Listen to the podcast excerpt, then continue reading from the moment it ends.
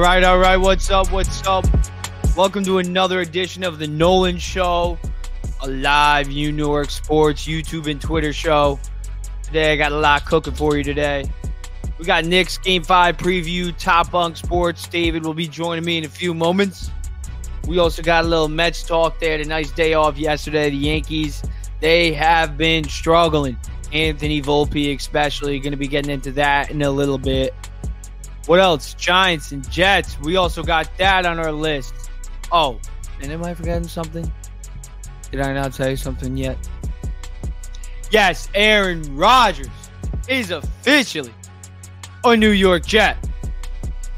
So that's some big news that we're going to get right into right away. We're going to wait a little bit for David to get in here from Top Bunk Sports so we can chef up a little Game 5 preview as you see it in the right hand side of my corner.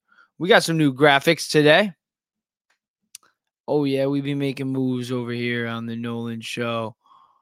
But let's pop it up right here. The New York Jets got Aaron Rodgers yesterday. Literally right after I hopped off my YouTube live stream, the New York Jets acquired the four time MVP, the COVID MVP, the last two, two out of the last three years. This guy has been the league MVP. None other than the bad man, Aaron freaking Rodgers. Remember, I think the last reliable quarterback that Jets fans like, yeah, Ryan Fitzpatrick, he was that one year wonder. But we went through Chad Pennington. He was a good guy. Nothing crazy. We had we had the Fitz Magic, obviously. We had the Sanchez who took us to two AFC championship, two AFC championships. So that's not that that's not that bad. And then we had Geno, obviously, and then the Fitzmagic, Bryce Petty. Remember Christian Hackenberg? Um, he didn't even step on the field. And now Zach Wilson. Oh, and also Sam Darnold. But now we're gifted the four-time MVP. That's who we get. And I love every second of it. So the Jets are Super Bowl or bust now. I was talking about a little bit yesterday. When and if Aaron Rodgers was traded to the Jets, and now that it's official, I could start talking about it legit. Garrett Wilson, he will be a top five wide receiver in the NFL. No doubt in my mind. Last season, he racked up over 1,100 receiving yards with Zach Wilson, Mike White, and Joe Flacco. I've been stating it over and over again. Now with a four time MVP. Now with a guy who is not washed up. Last year, yeah, he had statistically a pretty low year. But for Aaron Rodgers, that's a bad year. For any other quarterback, that's their best season. Aaron Rodgers did that with a broken thumb. Aaron Rodgers did that with a horrible wide receiving room. A horrible receiving room. Worse than the Giants. He had nobody to throw the ball to. Nobody. Now he has Garrett Wilson. He has Allen Lazard again. Mecole Hardman, two time Super Bowl champ. Corey Davis still on the roster. Tyler Conklin, CJ Uzomah, Michael Carter, Breece Hall will be back. Will be back. Mekhi Becton, hopefully he can be healthy. Get a full season out of him because we know what he can do when healthy. Alijah Vera-Tucker, great talent when he's healthy. One of the best O linemen in all of football. We already have a top five defense. Sauce Gardner, DJ Reed, best cornerback football and duo. There's rumors now of the Jets potentially being in on Joey Porter Jr. in the draft if he's available. Now imagine that. Three lockdown corners. So I'm gonna get into that a little bit, the Jets draft rumors. But it's it's I mean, you add another cornerback to this to this team with DJ Reed and Sauce Gardner already. I mean, that's secondary with Jordan Whitehead. Ho- hopefully, he can take a bounce back season. That secondary would be legit with Sauce Gardner and Joey Porter Jr. But I don't think the I don't think the Jets will do that. That's just a rumor that I saw. I don't think it it, may, it doesn't make sense. Add another O lineman, especially with Mekhi Becton, the health concerns with him. But before I do touch upon the Jets a little bit more, Now joining me is David from Top Bunk Sports. Make sure you give him a follow at Top Bunk Sports on Twitter. But yeah, let me pop him up right on the right side of my screen right here. Yo, yo, what's up, David? What's up, man? How are you? Chilling, chilling. Just talking about some New York Jets and Aaron Rodgers. You know, big news out of there. What do you think about that, though? Before uh, we sprinkle in some Knicks talk. Yeah, man. I think um, I, well, I think it's good for New York uh in general. Um, I'm, I'm a I'm a giant I'm a Giants fan. Uh, so the fact that I, you know, the fact that we play them uh in, in the upcoming season, I think is going to be very fun. I think uh, New York sports is back as a whole, and um, it's going to yeah. be very fun to see. Um, you know, I always say congratulations to the Jets because they've been struggling, you know, quarterback wise and just team wise overall. And after what we saw last year with them, they had their their complete team. It was just their issue with their quarterback, you know, from going with the Zach Wilson situation to the Mike White, you know, to Flacco. Uh, so now that they have a quarterback that has won a Super Bowl, that has been to the playoffs consistently, uh, that has been there to the dance, that actually has helped now, unlike what he's had in Green Bay. Um, it's good now they're basically in the run not only to win the AFC but to get a Super Bowl. So I think with the Giants and the Jets both trying to make it to the playoffs and the Giants trying to do it again, um, it's gonna it's gonna be fun to see what happens next season. I think it's gonna be dope. Yeah, one hundred percent. I'm pumped for it. I'm a Jets fan. Unfortunately, I have to say that I'm a Jets fan, but you know the last day has been pretty good. Um, but yeah, Knicks overall, you know, you got the hat on right there. Julius Randle, though, before we do get into the positive Knick stuff, let's get uh, let's get with the negative stuff out of the way first. So Julius Randle, he's been struggling a lot. I think he's only got like 14 a game right now through the first four. Obviously, he got benched for Obi Toppin late in the game. Big adjustment by Thibs. What do you think about what do you think about that adjustment, and what do you think about Randle overall this series? Well, I think excuse me, I think as far as Thibs, you know, I gotta tip my hat to him. Uh, when you talk about a coach that barely makes adjustments, uh, a coach that really doesn't cater to what the fans really want, as far as having Randle sit a certain amount of minutes and have Obi in there, um, he really showed that adjustments are key in certain situations. You know, when your star guy isn't having the best game and you're realizing that the ball moves better with Obi in there, and the and there's better spacing, and it benefits because now you can score better. He really he he showed us that he can make that adjustment and go with the flow of the game. So that's what you saw there. I know you know Julius Randle. A lot of people were saying he wasn't happy with it, but reports a lot of reports came out and said that he was happy high fiving teammates laughing with teammates so i think it's it's tough on Julius Randle because you're gonna hear those narratives talk about that he has an attitude issue, that he is not happy with the team. Meanwhile, he's sitting on the bench, laughing with the guys, having a good time, celebrating the fact that they won because he understands, yo, I'm upset with my game. I'm not upset with my team because we understand where we're at and we understand that we're in a position to move on to the next round and beat a really good Cleveland Cavaliers team. So I, you know, it's not it's not about me; it's about the team if I'm not contributing the way I want to contribute, I can't let my frustrations with the way I'm playing affect the team. And that's what you saw. I think Randle right now is get a groove. I don't have no doubts that he's not gonna that he's gonna stay in this funk. I think there has to be something with the injury that he encountered with his ankle um, that we just don't know about. I think there's still issues with it that he's kind of, you know, trying to take it easy on.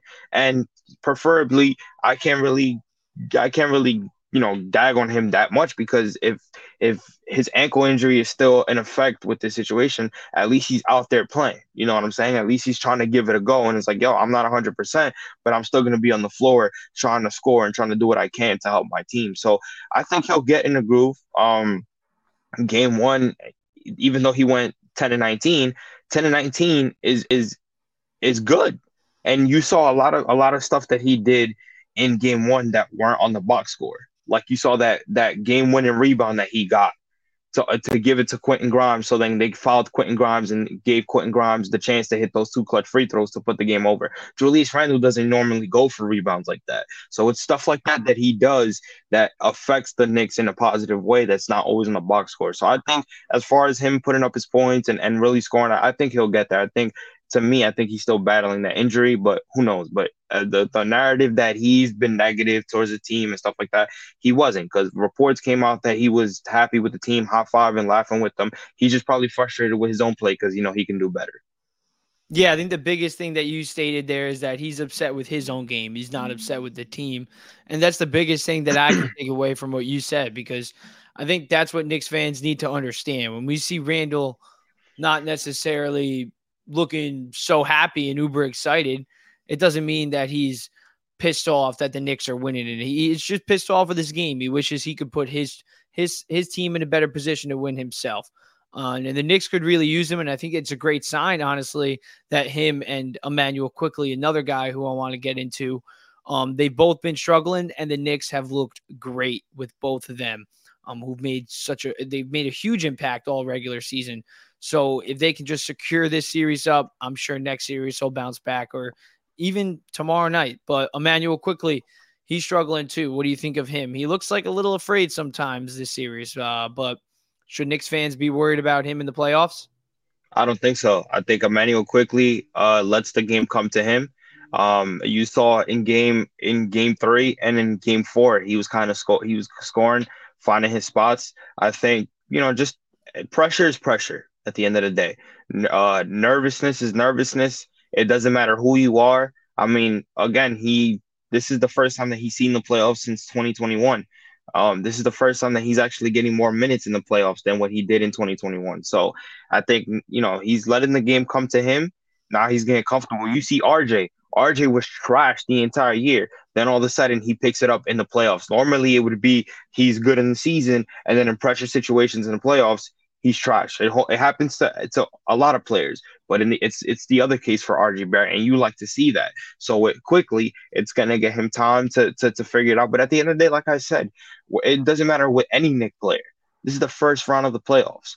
Let at, at some point, it's gonna get to them that that it's gonna they're gonna get comfortable, and they know they know what they have. They know what they can do. This team is special. This team can build on the success in playoffs, and the main key is Jalen Brunson. Jalen Brunson makes everybody around him good. You have Jalen Brunson and Immanuel Quickley there. He makes Immanuel Quickley good because he finds Immanuel Quickley in certain spots. So at the end of the day, I think Immanuel Quickley knows what he has to do. Immanuel Quickley can break down uh, the defense. Immanuel Quickley is quick on his feet. A lot of defenders can't stay with him. So he he he he has to just cater to his game. A lot of the, that's what it is. If if if you can't find yourself within the team, cater to your game. Do what you know what you can do best, and that and that way it gets you in an effect. So then the team can adjust to you and gel to you maybe that's you know it's all about adjustments like i said at the end of the day. So it's the same thing with Immanuel Quickley. Yeah adjustments and the big adjustment was uh Obi Toppin getting those late minutes. So outside of Randle though Obi Toppin what do you think this means for him going forward with the Knicks? do you think he's going to see more minutes now overall? I mean he did look great. He was all over the offensive boards as well too. So not only on the defensive end on the offensive end he was great. So Obi, tell me about him. What do you think of him going forward? I think I think with Obi, it, it's a tough situation because you know now that Thibs came on and basically said that Randle's going back to his regular minutes. Um, I think that kind of put a diminish on him. So that's why when he didn't play, when Randle didn't play the whole entire fourth quarter, everybody was kind of shocked. I mean, at some point, you know, when I was at the watch party watching it, we all said, "Oh, there's a timeout. Randle's coming in." And he wasn't in. So every time there was a timeout in the fourth quarter, we all thought Randle was coming in, and he didn't come in. Obi was still staying there. So it was a very big surprise, but it was it was a very round of applause, good adjustment for him to keep Obi in there. Because like I said, he understood that Obi creates space. The momentum with Obi in there and Hart in there, it, it was working well because we kept scoring. The defense was great on the with, with the with the bench in there and with Obi in there. So I think he understood that and he made that adjustment. So with Obi, I think if you do what you did for game one and game two and you cut Randle's minutes like how you did, even if he's not injured, involve both of them because the team it gels well with both of them having those minutes and and when he cuts those minutes and he has Randle and Obi in there and it benefits us. We've seen it work. So I think it would it would benefit the Knicks in, in that regard. But you know, it just all depends on on Thibs. I think uh I think Obi works well regardless. Um, Obi knows how to do a lot with the bench. Um, so I think I think it, it, it benefits him a lot. Um, whether you put him with the starters or whether you put him with the with the bench. So I think he's in a good pos- he's in a good position because they, they know how, how good the offense gels with him. And you know, who knows if if if he continues what he what he's doing with the bench in, in clutch times like he did in game in game four in that fourth quarter, Thibs might do the same thing again. So, you know, I, I think I think his presence and what he's done on the court as far as offensively and defensively, um, I think it, it helps the Knicks well, uh, um, as far as like adjustments and how the team rolls. Yeah, I'm excited to see that going forward. Thibs making adjustments, especially in crunch time. It's big time. It's big time. A lot of Knicks fans were harping him on that. Um, but Josh Hart, 13 and a half points per game this playoffs. He made a spot start for Quentin Grimes. I think he had 19 points overall, but right now he's also getting 2.2 steals. Oh no, one and a half steals. That's Mitch and Hartenstein combined, which is another thing I do want to get into a little bit later, those two. But Josh Hart, 13 and a half points per game, shooting 60% from the field, one and a half steals per game, 6.8 rebounds per game right now during the postseason. How has he impacted the Knicks winning wise? And overall, how do you think like he's just gelled with this team, especially Jalen Brunson? Oof, I mean Nova Boys, Nova Boys. That, that that's what it is. Um, he he fit right in. He fit right in. Um, the narrative that it was a good pickup, but it wasn't a solid pick. It wasn't a great pickup because we had to give up a first round. I mean, he's putting that to bed. He's putting that to bed. He's juggling well with the guys. The guys love him. I mean, he's played with Julius Randle before when they were on the Lakers. Um, he's he's played with uh, Jalen Brunson when they were in Villanova. Like I said, Nova boys. Um, and again, he is a veteran that understands his presence. He knows that he's a really good defender. He knows that he can score. Uh, he knows that he can make everybody else better. And you saw that his first couple games and after that. He he he he is a big piece to this team. Um, he is one of the reasons why the Knicks are where they're at. The Knicks finished where they were able to finish in the fifth seed because of his presence and what he was able to do on and off the off the ball, like on both sides of the ball. So I think he benefits well. You saw both in game three and game four what he was able to do defensively, how he was able to score. I mean, he takes it to the basket. And at the end of the day, these guys love him. I think with what what benefit a lot of people are always talking about, oh, is Josh Hart gonna start? I've always said, don't start him. If he comes off the bench and he's a big bench piece, because we didn't have a bench piece like that, and he helps these young guys, it's gonna work out. And you've seen that since he's been here in that trade he's been such a big key, not only for the bench, but when he stays there in that starter in that starting role, he helps Jalen Brunson. He Jalen Brunson finds him. Uh, uh, he moves the ball well. Um, he goes after every offensive rebound and defensive rebound. Like this kid is a juggernaut in the paint. So at the end of the day, he's been very, very, very helpful. He's been a big key to this team. I would not be surprised if the Knicks get him in the summer. Um, you know, they pick up his contract in the summer. And at the end of the day, like I said, he's he's going to be a very big key, especially now that if there's a possibility that Miami beats the Bucks and we end up, you know, finishing the the, the this round with beating Cleveland and we play Miami, he is going to be a very big key in locking down Jimmy Butler. And I have confidence that he will because of the fact that he's locked down a lot of you know key big players in his career. So I think you know he's been a very very good a very good pickup. Has surprised a lot of people, and there's nothing that I can say about him, about his game, about how he's gelled with the Knicks. He's he's been a perfect pickup for the Knicks everything you're saying right there, I agree with 100%. Defensively, I think he provides so much, and then offensively, he's able to step in and provide a lot as well. Um, and it, it, not every night is he going to drop 15 plus points, but you see it just in game one and game two. He'll go off for 17 or 19 when when the Knicks need him. Especially he had a big uh, he had a big three point shot. I remember in game one, and then um, just overall, man, Josh Hart, the energy that he provides, it's great. Love to see it, but one of the last questions I do want to ask you before I ask you your predictions mm-hmm. Mitchell Robinson and Isaiah Hartenstein, the mm-hmm. center duo. I've been saying that it's the best center duo in the league. We might not have the best center, but we got the best duo. So, what do you think of those two right now? They got combined, this is their combined stats. They got 2.8 blocks per game, 2.2 steals per game, and 14.3 rebounds per game from our two monsters down low. So what do you think of those guys? I think uh I think Mitch and I and uh IHart have been have been gotten better. Um, as far as uh, just basically with their with their rebounding. I mean, they understand. I, I've always said it. You know, rebound is the key to, to the success of the Knicks. Every rebound, what they do is when when Mitch IHart get a rebound, it's always a fast break. They're always pushing the pace, and when you're pushing the pace and you're trying to score right away, it benefits the Knicks a lot. So I think um with Mitch again, he's fine. He's basically the, the the main guy that he doesn't score every night, but again, those key rebounds are basically what he caters to. They, they benefit a lot. It's the same thing with IHart especially with IHart, because IHart's able to control the ball, find find certain guys open on the top of the key, or find got certain guys in a post, and and and and really just gel the offense when he can. So uh, a lot of a lot of control uh, goes through our centers, and they've been very well. I mean, IHart, for example, they didn't have a, his first his first half of the season was terrible. Said what he said, apologized to the fan base, basically said that he he he he wants to do better.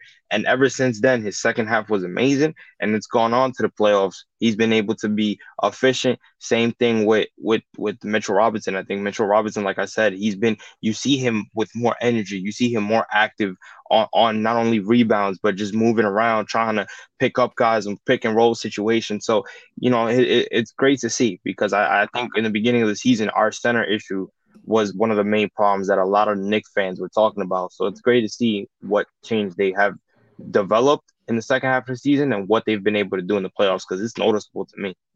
Yeah, especially Mitch being a homegrown guy too, it just makes it that much better. Um, but RJ Barrett, I know I said that was one of the last ones, but RJ Barrett. Also, what's the stat? Chris, what's up, bro? How you doing? He just hit a comment and he said not letting Hart walk in free agency. Yes. Yes. He agrees. Yes, sir. He's a huge part of this team going forward. I do hope we bring him back too.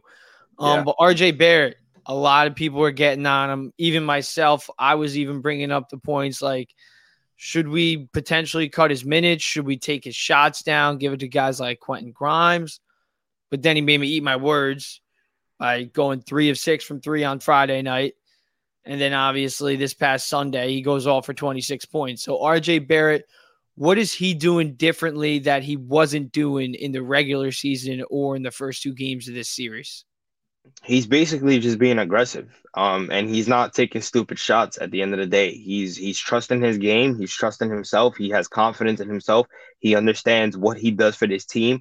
Um, he, you see the confidence in there with his three point shots that he was taking. I mean, at one point when RJ was taking threes, it was basically like a oh no moment or please make it type of thing. Now with these la- with his last two or three games in the playoffs, every time he makes it, everybody has confidence that he's going to make it because he has the confidence in himself. When he's going in and he's driving in on a Jarrett Allen, when you're thinking that Jarrett Allen is going to punch it and he makes a layup under Jarrett Allen, that's confidence. That's giving you key to say, yo, I'm I'm RJ Barrett. I'm I'm a, I'm a run through you, and I don't care who you are. I don't care what weight advantage you have on me, what height advantage you have on me. I'm gonna go ahead and I'm gonna be aggressive, and I'm gonna make this layup. You see him a lot of times really controlling the pace and really just letting the game come to him, not always trying to aggressively just trying to score to score, letting the game come to him, taking his pace, finding his shots that he needs to find. When he's wide open, take the three. When he knows that he has a baby on him and he could post up and really drive in, he does it. He doesn't he doesn't overthink to himself. And that's what you're seeing. And I think also he's feeding off of the energy.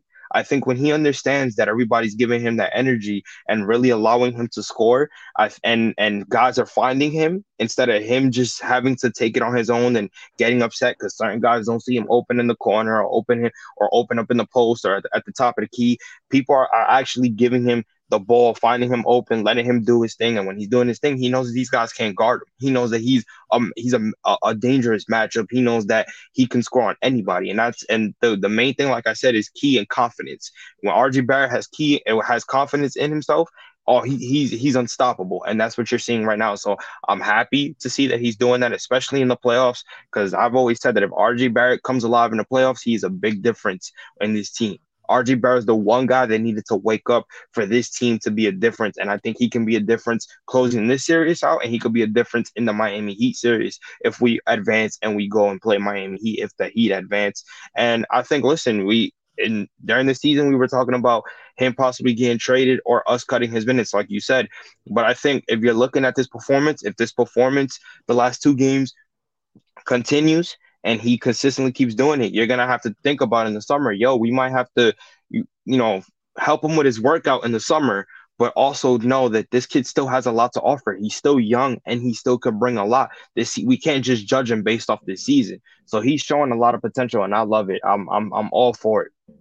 So you think RJ Barrett's got any shot of winning the fans back over that are harping on him? Because I agree with you 100%. I think RJ's got – I think he's got all the potential in the world because Julius Randle, what it took him seven years till he made his first All NBA team. Like I get it, it's year four for RJ, but mm-hmm. it was year seven, and that's when Julius really started popping off and doing All NBA player. So it does take time. So you think he can win back the fans? I believe so. I mean, you talk about getting RJ Barrett chance two nights in a row at home and and everybody going crazy. I was one of them. I, I after game uh after game four, I, I I was in that crowd. I was literally at a bar next to MSG, so I was out there with the crowd, and I, I, the amount of times they were chanting RJ Barrett, um, it, it was it was great to see because, like I said, he's a draft pick, third third draft pick in the 2019 draft, homegrown player. Like that's it's dope to see, especially after all the ridicule that he was getting in the season. Now it's cool to see that at the biggest moment in, in, of the Knicks right now in the most important time in the playoffs, he's getting that respect and he's earning that trust back. And so it's great to see. I think I think he's earned it and he's going to continue to earn it because they understand how important he is to this organization. Yeah, he is 100%. And he's a leader too. He's a common presence, yeah. always been. And when it's even when it's not, I feel like in the beginning of the year when it wasn't going well for him, you saw it on the defensive end, he would kind of be lackadaisical. But now even in the first two games, he didn't have it offensively, but you saw it defensively. I think right now, yeah, yeah he's averaging one and a half steals per game right now during this series. So love to see what RJ is doing on both ends of the floor. But game five, what uh give me your three keys. Give me three top keys that you think the Knicks need to go well for them to win game five. Well, they basically just have to take notes on how game two happened. Um, you can't get off to a rugged start. Your defense has to be on top. Um, so I think the three things, like I said, for me would be uh, defense. Your defense has to be top uh, on, on, top tier because you know that they're basically gonna take a piece of, of the pie of what you did in game uh, game three and game four with home court advantage. So you know that their defense on you is gonna be no spacing. They're going to be aggressive on defense. So you got to give them the same thing. You can't just let them dog you out like you like they did in game two. Um, I think scoring wise, you you got you got to keep scoring. Every possession that you have, you got to score. You got to make sure that this team that, that that you're scoring on this team um consistently. Find open open guys, space the floor out, create ball movement. That's one thing we really haven't seen from the starting unit. A lot of times you see ball movement happen from the bench. You don't see ball movement happening with the starters. The starters need to create ball movement and let that flow around the team. When ball movement is going around with the team, it, it flows with everybody because they understand that's the key to the success that they're having in that game. And the third one, like I said, at the end of it, uh, just feed off everybody's energy. I know you're you're in hostile territory, you're in enemy territory, but if everybody else is playing great and everybody else is confident and everybody else is is is is on a roll, feed off of your guys. Don't feed don't feed off anybody else. Feed off your teammates, feed off of your guys. Because at the end of the day, it's only you guys that are talking to each other. If Thibs is giving you guys a play, run that play, but running with confidence. Know that you guys can complete that play and score whenever you need to score. So just you know, play better than what you did in game two. Make sure your defense is on top. Make sure your offense is at an all-time high. Score whenever you can, and just make sure that you that you keep that run to yourself and make sure Cleveland doesn't get on a run. If they can do that, we're, we're closing out that series for game five. Love to hear it. Love to hear it. I think the biggest thing, like you said, is that ball movement, especially with the starters. I would love to see. I love Jalen Brunson, but Julius Randle at times it feels like the ISO ball is too heavy. But in game one, he was very unselfish with the ball. So if he can kind of get back to that, I think that'll be perfect for the Knicks. Yep. But yo, David, thanks for joining me today. And before I let you go, is there anything you want to say? Oh man, I appreciate you having me on, man. It, it, it's it's dope. Like I said, I love the content. Uh, please give my guy Nolan James a, a follow, and you know, please support him. Please support him. He's a big uh, he's a he's big on what he does. He knows his stuff. Um, and I appreciate you having me. Like I said, man. Thanks, man. Thanks, man. And uh, same back to you, man. Everybody give Top Bunk Sports a follow. I don't know your Twitter off the top of my head, uh, your actual personal Twitter username off the top of my head, but at Top Bunk Sports, straight up. Make sure you give that a follow on Twitter. You also got a YouTube channel I peeped out, so we got to get that up there too. You got to start advertising that more because yeah, yeah, you got some good stuff there. I peeped that little that interview you Appreciate had it. actually with Millie Sports, and she's got some good stuff too. So I loved what you had too. So uh, yeah, make sure you guys go give Top Bunk Sports a follow on Twitter and make sure you subscribe to his YouTube channel as well. And thanks, man. Thanks for hopping on. Yeah, appreciate it, man. Everybody have a good day. Appreciate you. Thanks, man. Deuces. All right, all right. Well, I will be right back. I'm going to be getting right into some Jets and Aaron Rodgers news. But for now, enjoy this video, my little own commercial break, I guess is what I'm going to call it, with Wardy New York Mets, baby. And, you know, even after Ohtani, you know, what do you think? What do you think about Steve Cohen as a whole? Like, you think this guy, what do you think he did for this Mets franchise so far? Yeah, I think starting with the first half of the question, Ohtani's certainly on the table. Um, uh, the biggest barrier in the Mets' way from them landing him isn't dollars, but it really is just preference. Um, if Ohtani still has the same preference that he had uh, entering the MLB, which is West Coast, then the likelihood of him landing with the Mets isn't as strong as, say, the Dodgers, who, while the Dodgers might not be able to put up the highest dollar uh, for Ohtani the way that the Mets would, it wouldn't be shocking if Ohtani, say, took a slight pay cut from the Dodgers versus what the Mets offer would be. They weren't drastically different to stay in LA, that area, to be with the Dodgers and be on a championship winning type organization still. So that is the biggest hurdle in landing him. But rest assured, we've all known by now that when Cohen has his eyes set on someone, he's going to do everything physically and humanly possible to acquire them. And, you know, I don't expect a Carlos Correa, you know, broken ankle type situation 2.0 here with Ohtani. So rest assured, if the interest is there, which we all know it is, uh, the Mets will at minimum do their due diligence and give a valiant effort in landing him. And should they not, especially, then you look at the Manny Machado. You know, I, I think either way, the Mets are in a strong position to land one of the top free agents next year. It's just a matter of if it's going to be the best player in baseball or is it going to be one of the best third basemen in the game? So, yeah, we'll discuss that more as we get closer to the trade deadline, depending on where the Angels are at and things of that nature. But yeah, they will certainly be involved. And to answer the second part, yeah, Cohen, I mean, it, everything that I say, you know by now, right? He's just done a amazing job as Mets owner over the past couple years. Um, had the privilege of meeting him um, a couple months ago, back in early January at a Mets event, and he was just, you know, exactly what you would expect him to be. I mean, just the fact that he goes so out of his way constantly to interact with fans, people, media, just really showing that the only difference between you and I and Cohen is the dollars on our net worth. Aside from that, the same interest level is there when it comes to being a diehard true Mets fan. That is what is was the focal point in him buying the team in the first place. It wasn't because of this being a superior investment long term. No, it's because he wants to bring championships to Queens as as a desperate fan, and I don't blame him. I, I would do the exact same thing if I had the money to back it and if I were in his shoes. So, um, yeah, everything he's done from top down, not only in the organization with the amount of funding for the roster, which is close, r- right around double more that he spent on guaranteed contracts alone since he became an owner, which is around 1.3, 1.4 billion dollars. Then the next closest owner in baseball over the past couple years, which is Steinbrenner, of the Yankees, around 880 million.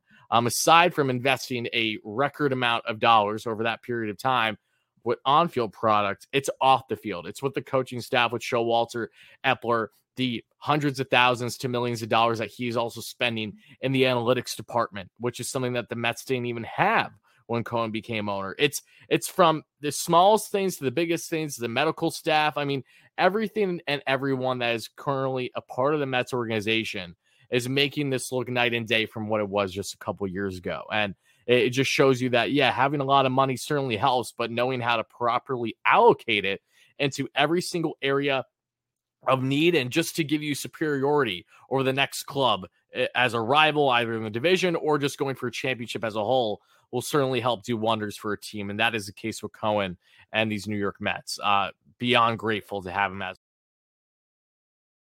All right, we're back. We are back. We are back. We are back. Let me switch up this cam real quick.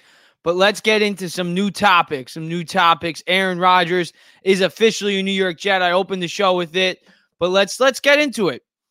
What does it do for the Jets? Well, one, Garrett Wilson, he's instantly a top five wide receiver. I don't want to hear anything else. Don't give me, oh, well, Justin Jefferson, oh, and this guy from the Cincinnati Bengals, Ja'Marr Chase, AJ Brown, blah, blah, blah, blah, blah, blah, blah, blah, blah. No, Aaron freaking Rodgers is going to make Garrett Wilson a top five wide receiver. When you put up over 1,100 yards, when Zach Wilson, the worst quarterback in the history of the NFL, and you have Joe Flacco, the most washed up quarterback in the history of the NFL, and Mike White, one of or could have been the greatest quarterback in the history of the NFL, but now he's going to be the worst quarterback in the NFL with the Miami Dolphins. When you have those three guys throwing you the football and you're still able to put up over 1100 yards. I'm sorry, I'm I'm going to say it. You're going to be a top 5 wide receiver in my book. That's just how it rolls. Um but all, overall Aaron Rodgers makes this team a Super Bowl team. Not even trying to not even trying to be funny there. I mean, who are the top 3 teams in the AFC right now? Now it's obviously the Kansas City Chiefs, number 2 I'd say the Cincinnati Bengals no doubt and number 3 the New York freaking Jets. Tell me otherwise. Tell me otherwise. Um, yo, what's up, Key? Shout out Shane Sons. Shout out Shane Sons. Make sure you go give their most recent episode a watch. They just uploaded it on Monday. They're on YouTube, Spotify, and Apple Podcasts. Make sure you give them a shout out. Follow them on Twitter too. Those are my guys. We be doing the watch live parties. We only done two of them so far. Um, but yeah, we're gonna be running it up. We're gonna be running it up. But Aaron Rodgers, what do you guys think? What do you guys think? Drop in the comments below what you think. What can he do for this Jets team with Breece Hall coming back with a torn ACL? Um, yeah, Aaron Rodgers.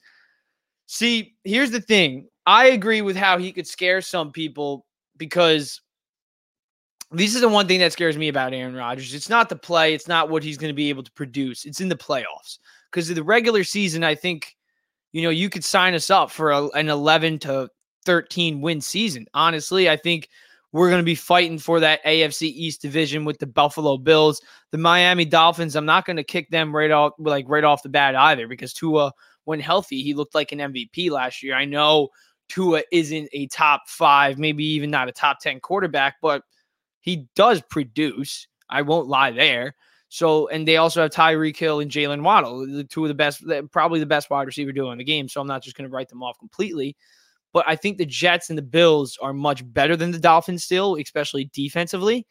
And I think the Jets have the edge defensively over the Buffalo Bills. I mean, you look at it, look at how they controlled Josh Allen last year in the two games. Even the game that the Buffalo Bills won, Josh Allen still looked like absolute dog water against the Jets defense. So I'm listen, I think the Jets got the AFC East on lock, but the one thing that does scare me is the playoffs because Aaron Rodgers in the playoffs has just not gotten the job done. And now that you're like with the Packers, it's one thing.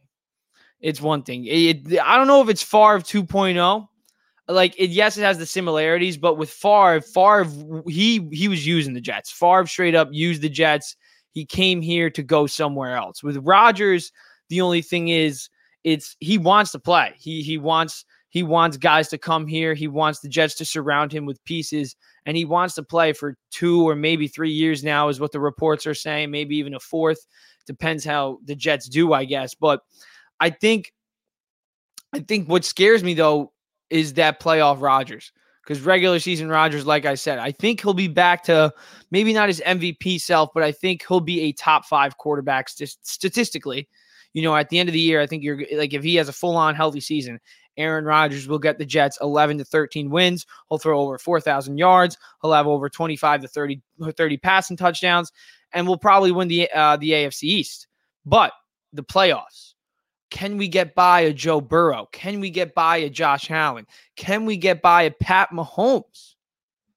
Now, the one thing that does excite me is with the defense that we attain, yes, I do think that we can do it. And with the quarterback being named Aaron Rodgers and not just a Joe Schmo, like if we had Derek Carr, if we did end up getting Derek Carr, I wouldn't feel as confident rolling in with a four time. Like I, I want a four time MVP going up against one of the top five QBs in the NFL. I mean, Justin Herbert also is in the AFC. Trevor Lawrence is in the AFC. Like the, the AFC is stacked. So we do need like that's why I'm also like, yeah, let's fucking go. We got Aaron Rodgers. It's freaking awesome. He's the perfect quarterback for this team right now with the two year window that we do have. Because, you know, we have Sauce Gardner, we have DJ Reed, CJ Mosley, Quinnen Williams. Like, yeah, they're young, but they're not getting any younger. Um, CJ Mosley's not young, also. Jordan Whitehead, too. He's he's up there in age. We could use a big year out of him. And then on the offensive end, I mean, we just brought in Allen Lazard and Mecole Hardman to help this guy out. Garrett Wilson has all the potential in the world. I was just raving about him earlier. Um, Breece Hall, obviously the leading rusher in his senior year of college, came in looking like he was going to win the offensive rookie of the year before he tore his ACL. And then you you also have Corey Davis still on the roster. I'm not sure what they're going to do with him. They have the 15th overall pick in the draft that they still can use to uh, to, to bolster this team. Mekhi Becton and Alijah Vera-Tucker. This Jets team is rock solid headed into 2023. And they, like I said, just said before, they still have that 15th pick, which is huge. So they're not really also mortgaging their future too, because it's not like their team is filled with vets.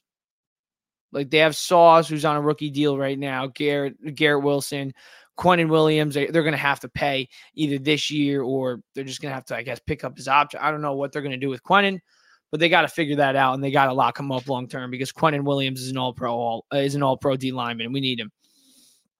Um, and yeah, you bring that up too, and I want to get into that actually. Saleh and Rodgers will be an interesting pair.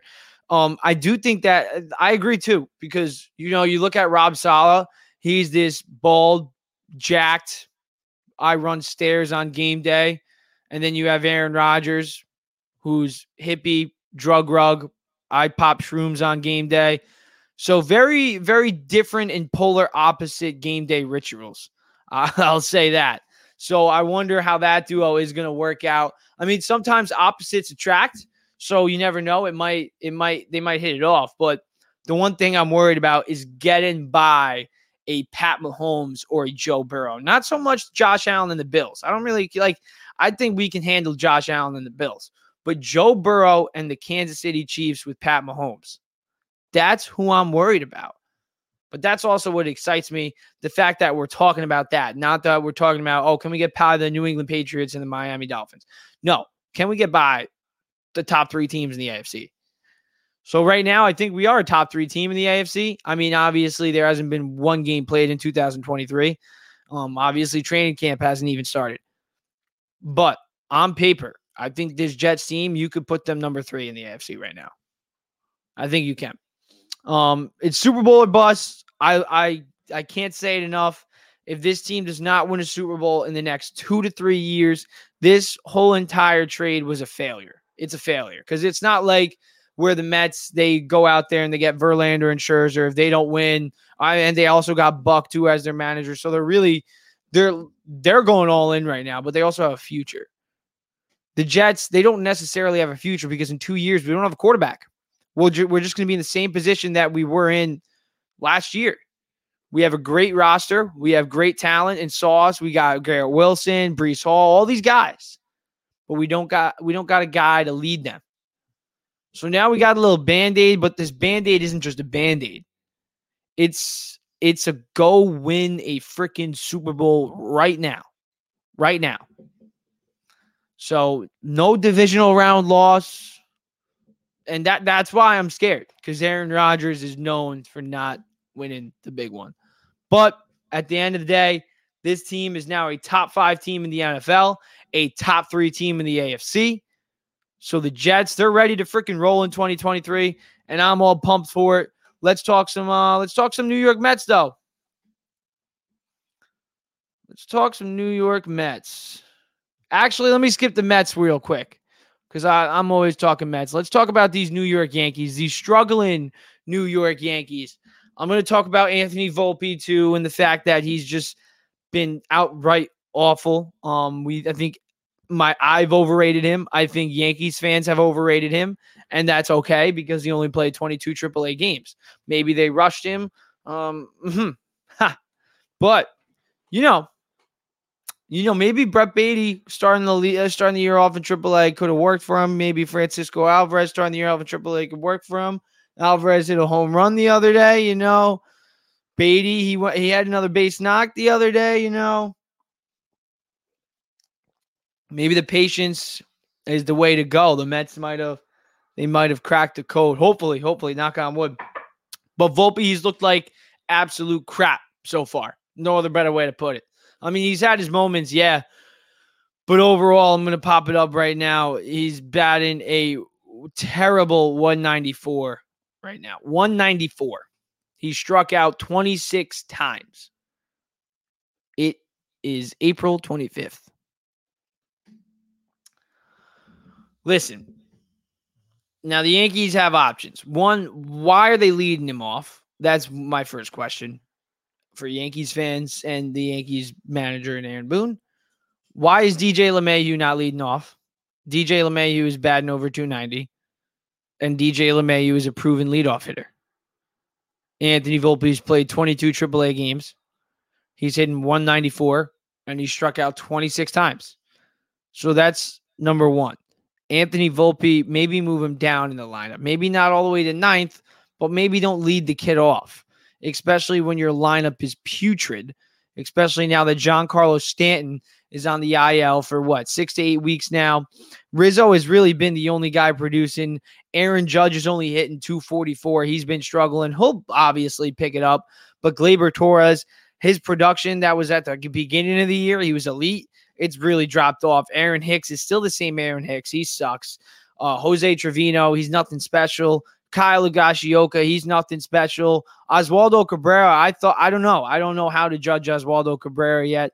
He's great in the in defensively. He can offer offer you a lot defensively, but offensively, he's, he's nothing special either.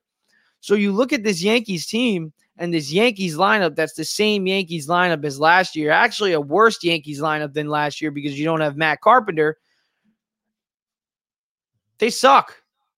The Yankees suck. Carlos Rodon, I don't see when is he going to pitch because four days ago he was just shut down, uh, shut down throwing, not just pitching, throwing.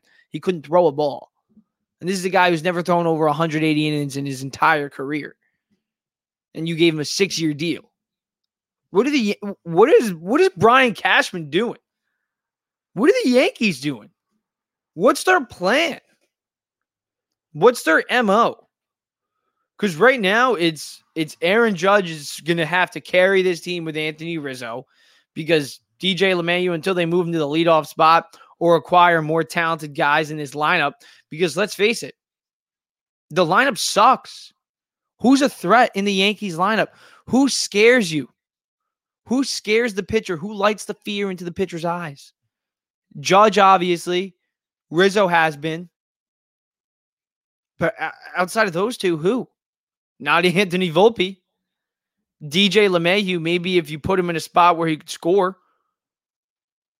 Not Aaron Hicks, not Jose Trevino, not Josh Donaldson, who hasn't even been playing. There's no one. Now, when Stanton went down, I think all Yankees fans thought, okay, Stanton, you know, he's he hits 220, 230. He's not gonna it's not gonna affect the Yankees that much. Well, it is. It is. Their last 15 games are below 500. They're horrible right now. And then pitching wise, I mean, they're just the same way as the Mets right now. They, I mean, obviously they have Gerrit Cole. He's lights out. I'm going to be getting into him a little bit. The one positive about the Yankees is Gerrit Cole. But Nestor Cortes hasn't looked like his Cy Young version last year, where he was a Cy Young candidate. That's for sure. Uh, he can change that tonight, and I think he will because I'm. I still love the. I love Nestor Cortes, and I think what he does for the Yankees is is underrated. But Gerrit Cole, I mean, he's been lights out too. So that one-two punch outside of those two, Severino's still hurt. So you need you need those two guys. You need those two guys back. So injuries are plaguing this rotation, and then their lineup is just putrid, putrid, horrible, terrible lineup. Now they can, they will stay afloat. Right now they're fourth in the AL East though. They'll stay in that wild card hunt maybe, but they need to make a move. They need to do something because with Stanton out for however long he's going to continue to be out for, this Yankees lineup is just going to be stale. It's that's the best way to put it. Aaron Judge is the only hope that they have right now at scoring runs. Jose Quintana has more innings this year. That yep, I, I agree. I agree. Oh yeah. What's this? Gallo and Judge have the same RBIs. Hashtag uncomfortable conversations. Ooh. I like that. That's see, see, that's like the thing. If this lineup runs through Judge, like the Mets, like we always say the the lineup runs through Pete Alonso, some may say, but it really doesn't. The lineup, like if Pete Alonso's not having a good day, we still got Brandon Nimmo. We still got Starling Marte. Hopefully he can pick it up, and Lindor. Hopefully they can pick it up.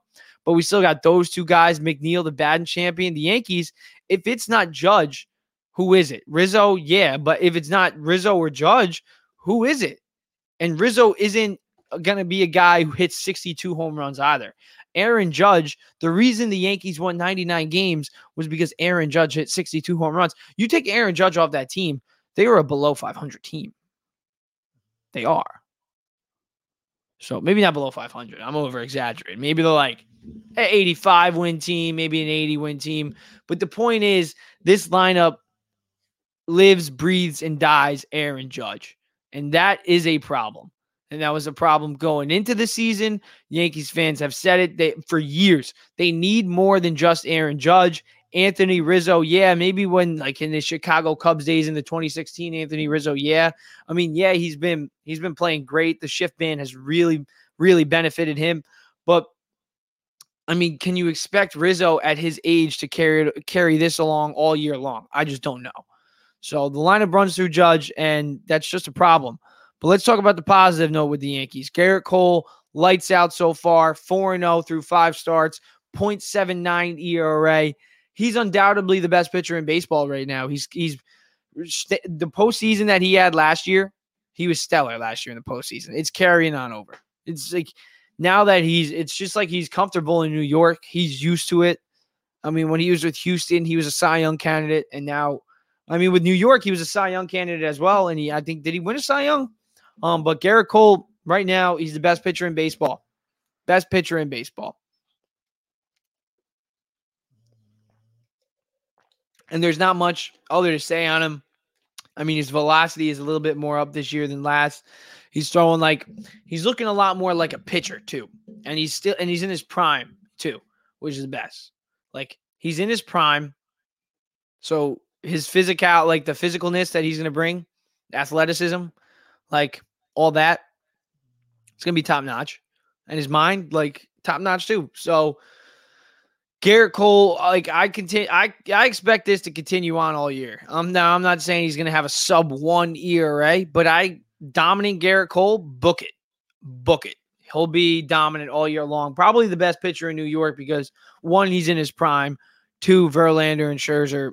I, I, I don't know. I don't know. We're gonna get into them. Let's get into them. The New York Mets, 14 and 9, second in the NL East. Second in the NL East. We got comment. What's up, Chris? Cole is not only good, but he's also durable, which is incredible. Yes, that's another thing. And in the playoffs, he's proven he's the best playoff pitcher in New York, undoubtedly. Undoubtedly. He's the best pitcher in New York now. Now that DeGrom's gone, especially. Um, and that was the biggest thing that he had over to DeGrom. He actually pitched. But the Mets, man, they're playing great. Um, they're playing actually really good. They had a very good road trip. Obviously, the last two games against the Giants didn't go too well, but outside of that, I mean, when you factor in that their pitching has been outright awful, David Peterson has just been getting shelled. Carlos Carrasco's hurt, but he was getting shelled. This rotation sucks. Max Scherzer is now suspended. We're asking Joey Lucchesi, a 29 year old, basically rookie, to come out here and give us some stuff. It's horrendous. It's horrendous. Kodai Senga walks every other batter. I think that'll be fine soon. I think that's just maybe a little bit of getting used to it. But this Mets team really needs one guy, I think, to step it up in the rotation, and that guy's Kodai Senga. I, you know, I think we can't put. I hate to put the pressure on him right now. Um, obviously, I'm not putting. It's not like Kodai Senga is going to hear me saying this, so I'm not putting pressure on him. But you know, I think the one guy that I'd look at as a fan, as a big Mets fan, I'd be looking at Kodai Senga. We need him to step it up because Max Scherzer suspended right now, obviously, and obviously with his age, he hasn't looked great either. David Peterson looks awful. Tylor Megill, he's been shaky. So, and then Cookie Carrasco obviously hurt, and when he's not hurt, he's awful. Joey Lucchesi just got here. So, if there's one guy I'm going to be looking at to give us that consistent performance night in and night, well, start in and start out, it's going to be Kodai Senga. And all it all it is one quick fix is one quick fix. Don't walk as many guys. Don't walk as many guys. And it's that simple because he's got the stuff. He's striking out guys left and right. He's not letting up a lot of hits. He's not letting up a lot of hard contact. It's really just walks. That's what's killing him. He had four walks his last game. Pretty sure he had four walks the night before, to his game before too. So I am really looking at Senga to really get it going. Um, but also lineup wise, we got to see Starling Marte get it going. Really got to see Starling Marte get it going. He's really been struggling a lot.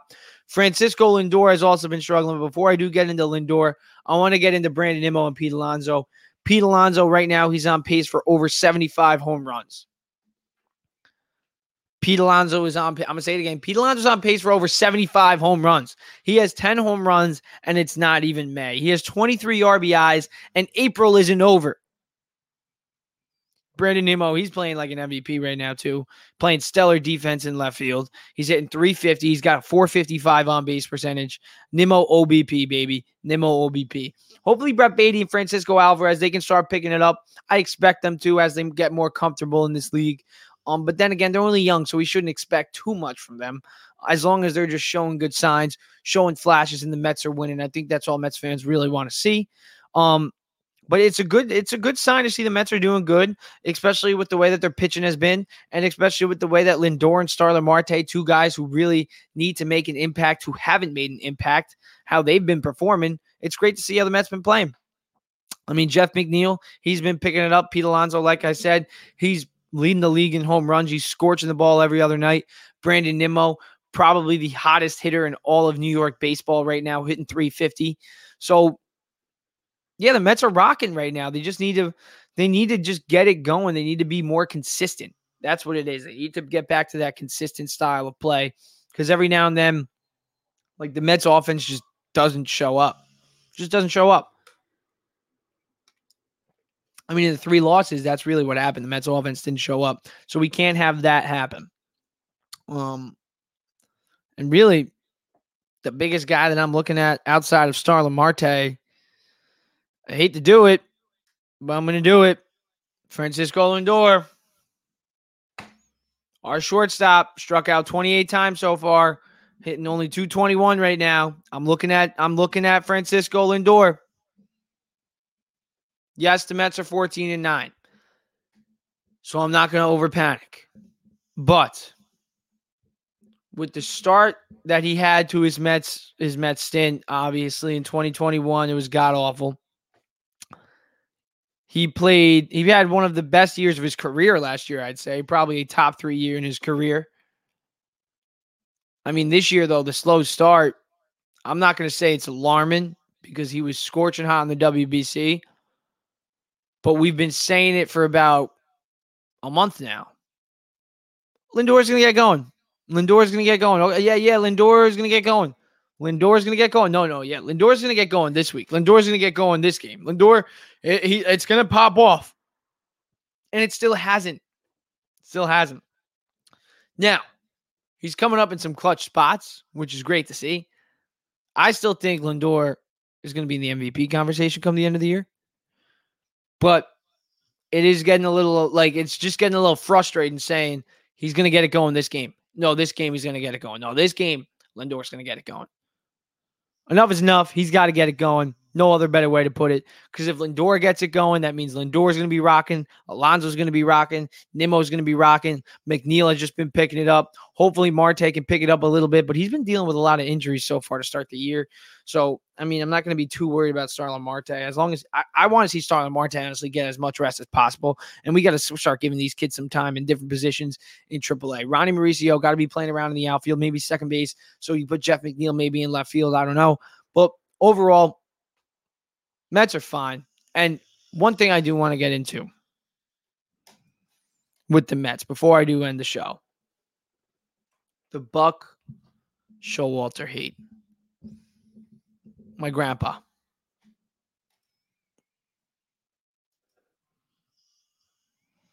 Yes, yes. I yeah, I didn't go too hard on him. I said I said I still think he's gonna be an MVP. Lay off my guy. This is typical Lindor. He's a slow starter. Now, the only reason I want to see Lindor get going is because I predicted Lindor to win the MVP this year, and I need to see him get going if I, I want.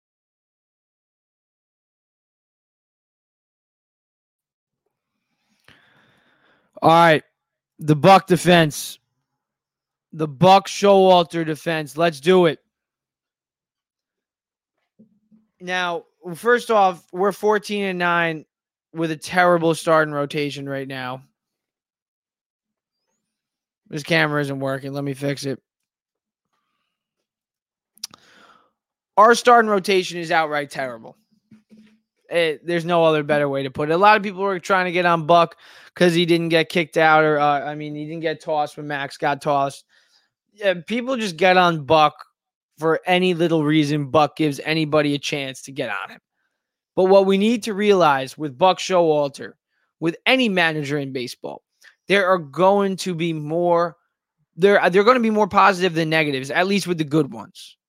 Right? Dusty Baker, for instance. Boy, you brought it up the other day. Um Boy, yeah, you brought it up the other day. I'm, I'm giving you credit. I'm giving you credit. He brought up the other day. I mean, like we can't just hate on Buck to hate on Buck. When Buck actually bucks up, yeah, hate on him. But the little things, the little, little, little minor errors, come on. Do we really need to go overboard and say Buck is the worst manager in the whole entire world? Why is he the New York Mets manager? Anybody else that's managing this team could put them in a better position to win. I think that's a little overboard. Buck has been the best manager that I could think of in a long time that's managed this New York Mets team. We got to think of what he's done for this team. Last year, everyone, yeah, you could clown me all you want for the 101 wins. I get clowned all the time for the 101 wins. Listen, at the end of the day, this team won 101 wins and they were a sub 500 team before Buck Showalter took them over. And it relatively was the same exact roster. And it was the team that had Jacob DeGrom going into the year and he only provided them five wins that year, too. So that's another thing. Buck was able to fix the relationship of Lindor and McNeil. Remember, they were choking each other out in the locker room. Buck fixed that. Edwin Diaz feeling all the pressure for some re- for, for some odd reason. I mean, not some odd reason. Obviously, you feel a lot of pressure pitching in Citi Field. Edwin Diaz feeling all that pressure. Who did Edwin Diaz say was a huge help for him in 2022? Buck Showalter. Lindor, same thing. Buck Showalter, he's he credits him. Look on the Rich Eisen show. So I just think we got to credit Buck for more things than not. Yes, analytically and all the little like, could we? St- I feel like sometimes he's actually too analytical, where like he's batting Canha fifth instead of McNeil fifth. It's just McNeil should be batting second. I think. I think that's the best spot for him, but that's my opinion. But then again, Buck is the manager, so whatever Buck thinks, I think is the best best decision for this team. Because, listen, one, McNeil has been banned second here and there too now, so that's nice. Um, but I just think Buck, like the issue with Buck is he just hasn't won the big one. And that's why it's so easy to harp on him because he hasn't won the big one. You know, he had that stack team with the Yankees. And then obviously after the lockout, things didn't end well. They're on the way. Apparently, they're well on their way to winning a World Series, right? And then the lockout happened. Um, he loved Derek Jeter too, who was a very young kid at the time. So I don't want to say Buck hates the kids, and I don't want to say Buck just, you know, completely disregards the kids. I think it's that sometimes too. He's also trying to not disregard the other guys in the locker room because one of the biggest thing that harped the New York Mets in 2020 uh, in 2021 was the locker room beef. The locker room beef screwed up the Mets the Mets hopes of that playoff run in 2021. It did. So keeping that locker room intact, making sure everybody everybody's emotions are intact. Nobody's going overboard. Nobody's way too upset with another guy for potentially stealing their position. Because we all know how the media in New York handles things. So I think Buck is probably one of the best managers for this team right now. And you could love me or hate me for saying it, but I just think that's what that's just what I think. I think he puts this team in the best position to win. And I think if we end up failing at the end of the year in a similar way that we did last year, where we fell up short towards the end of the year, you can see Atlanta Braves. Obviously, we got swept, and then the two to one loss in the wild card round to the uh, San Diego Padres. If we lose an early postseason series where we blow a division lead in like the last 10 games of the year, yes, get on Buck. But right now, I think it's too early. Let Buck buck up because Buck is going to buck up. It's a 162 game season, but there are going to be more Bucks than Buck ups. So that's, the best way to put it. It's, it's the only way that I could put it. But I'm gonna I'm gonna clip it for today because that's all I got for today. Thanks for those who listening. Thank you, David, for joining in today, talking some Knicks preview. Tomorrow I'm gonna be going live. I'm gonna be having Boy from Amish Country Mets. That make sure you check out that channel too. Make sure you check out the Top Bunk Sports channel. Shay and Shuns too. Thank you for joining and popping in with the Static Pod. Thank you, Chris, for joining in. Thank you all you guys for supporting. Shout out Blunt Thoughts Hector too, even though you couldn't make it today. I know you're gonna be watching this later. So shout out Hector, shout out Blunt Thoughts. Make sure you check out all those guys. Love you guys. Deuces.